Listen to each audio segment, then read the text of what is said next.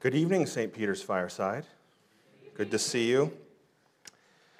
The Reverend Canon Dr. Alistair Stern told me I should introduce myself as Hi, I'm Richard. I wrote a PhD on the census and I made a life mistake. Uh, but I'm not, I'm not going to I'm not gonna say that, Alistair. I'm not going to fall for it. I'm not going to say it. What I will say is Hi, I'm Richard. I'm very nearly on the pastoral staff here. Well, we've arrived at Lent, finally. Ash Wednesday kicks off the 40 day season of Lent, which ends on Easter. Now, you might be asking, what is this Lent business?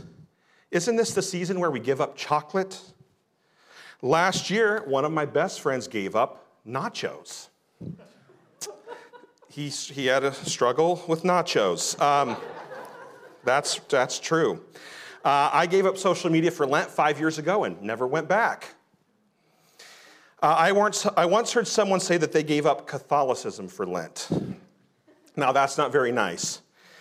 But in all seriousness, Lent is serious business. In last week's loop, our beloved ministry coordinator, Heidi, said Lent is a time where we ponder our mortality, brokenness, and sinfulness. We do this to be freshly reminded of our need for God's redemption and mercy. This seems a bit weightier than chocolate, social media, and even nachos. In the Sermon on the Mount, Christ gives us a roadmap on how to do Lent well. Along the way, he provides a window into God's character. We'll look at parts of Matthew chapter 6 that Preston read for us as we discern how to do Lent well. But before we do that, let's pray. O God, we thank you for your redemption and mercy. We ask for your strength to sustain each of us and St. Peter's fireside this Lenten season. Amen. In the Sermon on the Mount, Christ provides a vision of God's kingdom. And our reading is smack in the middle of this, the most famous sermon ever proclaimed. Now, Christ drops the main point right away. In verse 1, we read, Beware of practicing your righteousness before other people in order to be seen by them, for then you will have no reward from your Father who is in heaven. Three practices are used as examples almsgiving, fasting, and prayer. So, not just any practices, three that form the heart of Lenten practice. And there is a remarkable symmetry in the way Christ talks about them. The grammar is the same. Do this thing, don't be showy about it. Here's how to do it well. Your Father who is in secret will reward you. Notice the similarities. First, almsgiving. When you give to the needy, sound no trumpet before you, as the hypocrites do in the synagogues and in the streets, that they may be praised by others. Truly, I say to you, they have received their reward. But when you give to the needy, do not let your left hand know what your right hand is doing, so that your giving may be in secret. And your Father who sees in secret will reward you. Next, prayer. And when you pray, you must not be like the hypocrites, for they love to stand and pray in the synagogues and at the street corners that they may be seen by others. Truly I say to you, they have received their reward. But when you pray, go into your room and shut the door and pray to your Father who is in secret. And your Father who sees in secret will reward you. Finally, fasting. And when you fast, do not look gloomy like the hypocrites, for they disfigure their faces that their fasting may be seen by others. Truly, I say to you, they have received their reward. But when you fast, anoint your head, wash your face, that your fasting may not be seen by others, but by your Father who is in secret, and your Father who sees in secret will reward you. We have here a vision of how to do Lent well. We don't practice Lent to be seen by others as holy and righteous. We don't announce our giving to the poor to score points with our friends. We don't moan and groan our fasting to feel more superior than the non fasters among us. We don't virtue signal our righteousness through hyper holy prayers that we make sure everyone hears. Speaking of prayer, did you catch that we skipped over the Lord's Prayer? There was a jump in the reading in Matthew 6. We skipped over the Lord's Prayer. It is here that Christ gives us an example of a prayer focused on God, not us. He gives us the Our Father, a prayer we here at St. Peter's send to God each Sunday. But what if Christ did give us a self centered prayer? I think it would go something like this Myself, you are sacred, your desires fulfilled, your will be done, on earth, for nowhere else really matters. Give me all that I want and hope that others forgive me whether I forgive them or not. Give me the guts to give in to my temptations and deliver me from those who demand I be better. I, I hope this self centered prayer makes you feel a bit uneasy. Our, I think our unease comes from the gap between this prayer and the Lord's Prayer. The latter prayer gives adoration and praise to God and then asks Him for mercy and forgiveness. The self centered prayer gives adoration to the self and closes the door on mercy and forgiveness to others. So, Lent exposes one of the great truths of life. It's not about you, it's not about me. But that is a truth that sits comfortably with another truth that does have to do with you and me. Why do we give alms and fast and pray? To draw close to God through sharing in the life of Christ. And the more closely we draw to God through Christ, the more we share our life with others. Some of you know this, but many might not. I live right next door to the Naz. Many of you might not know this, but the neighborhood is home to various sex workers, especially on weekend nights. A few years back, my neighbor knocked on the door one snowy winter morning. She told me there was a sex worker in pretty rough shape downstairs by our front door, front door that leads outside the building to Kingsway. As I headed out, I literally had to step over her to leave. And I'm using literally correctly in that I literally did have to step over. It's a narrow doorway. Um, she was shivering uncontrollably, blue lips, so clearly looking back on it, she has hypothermic. She had short sleeves, short skirt, and heels. Snow was still falling outside that morning. My neighbor not only invited this sex worker into our building, not only called and paid for a cab, but enveloped her in a big, beautiful, warm blanket. In fact, her nicest blanket, her and her family's nicest blanket. I'll, I'll, never forget that blanket, just the glance walking over, uh, stepping over her. My neighbor let her keep that blanket.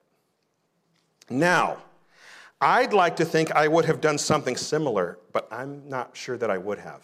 Really not sure. By the way, my neighbor is an atheist, but that didn't stop me from feeling the presence of God more powerfully than all but a handful of times in my life. God was there because this was an act of pure goodness and mercy. And where you find the good and merciful, you find God. Doesn't matter the vessel he uses. It could be Mother Teresa, could be my neighbor. If you draw close to God through Christ, you open yourself up to sharing his goodness and truth and beauty with others you could say the point of life is it's not about you, it's about loving God and through Him, your neighbor. I tell this story because I want to co- connect Lent to God's character. Indeed, Christ Himself does so right before our passage. The very end of chapter 5 closes with a command from Christ Be perfect as your heavenly Father is perfect. He says this right before he commands us not to practice showy righteousness. We've reached a pivot in Christ's sermon. commands to us take up a bulk of the first part of the sermon, most of chapter 5. Then a shift, the end of the chapter. God is perfect. Be like him. Here's how. Don't be showy with your righteousness. Why this emphasis? Because our righteousness isn't wholly or even mostly ours, it's God working through us. There's a strong repetition in this packet, passage on giving alms, praying, and fasting in secret. And the Father sees in secret, and He will reward you. These are all repeated multiple times, but what do they mean? The last verses of our reading provide the key. Do not lay up for yourselves treasures on earth where moth and rust destroy and where thieves break in and steal. But lay up for yourselves treasures in heaven where neither moth nor rust destroys and where thieves do not break in and steal. For where your treasure is, there your heart will be also. Christ is asking us a question Where is your heart? Is it in heaven? Because that's where God is. Or is it here? Because God isn't in your phone or in that pleasurable meal or new sweater or in social acceptance or, God forbid, the metaverse. These perish, they're fickle, they can be stolen, they can be taken away. I think verse 21 is the heart of the Sermon on the Mount. Where your treasure is, there your heart will be also. In the Beatitudes, we read that the poor in spirit and those who are persecuted gain the kingdom of heaven. The pure in heart see God. Christ's command not to be angry only makes sense if there is a God in heaven whom this anger aggrieves. You can read the Sermon on the Mount as a window into God's character. Next time you read that sermon, ask yourself, what does this say about God? There's also the discussion of reward that is repeated. Do these in secret, and God will reward you. I think Christ is telling us that the riches of God vastly outweigh any rewards given by showy righteousness. Validation and social standing are nice, but they're not comparable to what God in heaven can offer. Remember, God's gifts aren't fickle, they don't expire.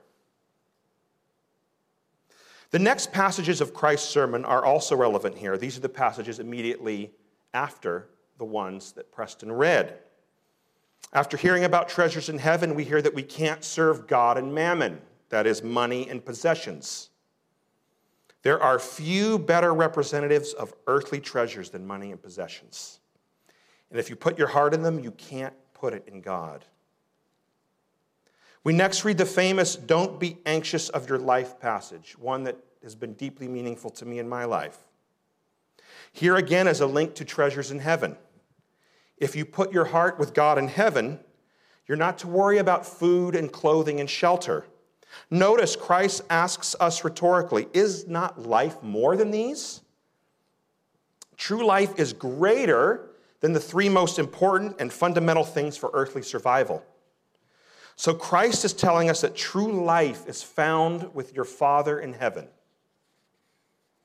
Now, I need to make an important point here. This is not world denying stuff, it's world transforming stuff, it's kingdom of God stuff. By placing our hearts with God in Christ, we are inwardly transformed. And a big part of that transformation changes our outward focus towards others and towards creation. One of the great aspects of the Christian contemplative tradition is training yourself to be pure in heart that you might see God. You power through or see past custom and habit and your selfish ego to see God and His goodness working in others in creation. I highly recommend it. It's something that's really helped change my life and my faith. But all this to say, when you lay your, up for yourselves treasures in heaven, you help usher in God's kingdom here on earth. And that's pretty radical if you think about it. By focusing on the next stage, by seeing through the eyes of eternity, you help transform this one. By seeing through the eyes of eternity, you actually help transform this one. Which brings us back to Lent. I've been drawing a line between how to practice almsgiving, prayer, and fasting and what that says about God. We practice Lent in secret, so to speak, because it draws us closer to God. And we can only draw close to God in humility, asking for mercy and forgiveness. And He is merciful and just to forgive us our sins. The mid 20th century British poet Philip Larkin closes his poem Afternoons with this remarkable verse Something is pushing them to the side of their own lives. Something is pushing them to the side of their own lives. Do you feel you've been pushed to the side of your own life? If so, what is this something that is pushing you? I suspect for many of us, I know it is for me, it's related to screens. But it could be any number of things. The key point is don't be a spectator in your own life. This Lenten season, I encourage you to fast from what is pushing you to the side of your own life. Because whatever that is, it's pushing you away from God. It's pushing you away from Christ, away from the center of your true life. Lay up for yourselves treasures in heaven, and you'll find God waiting to share his life with you for the good of his kingdom. Amen.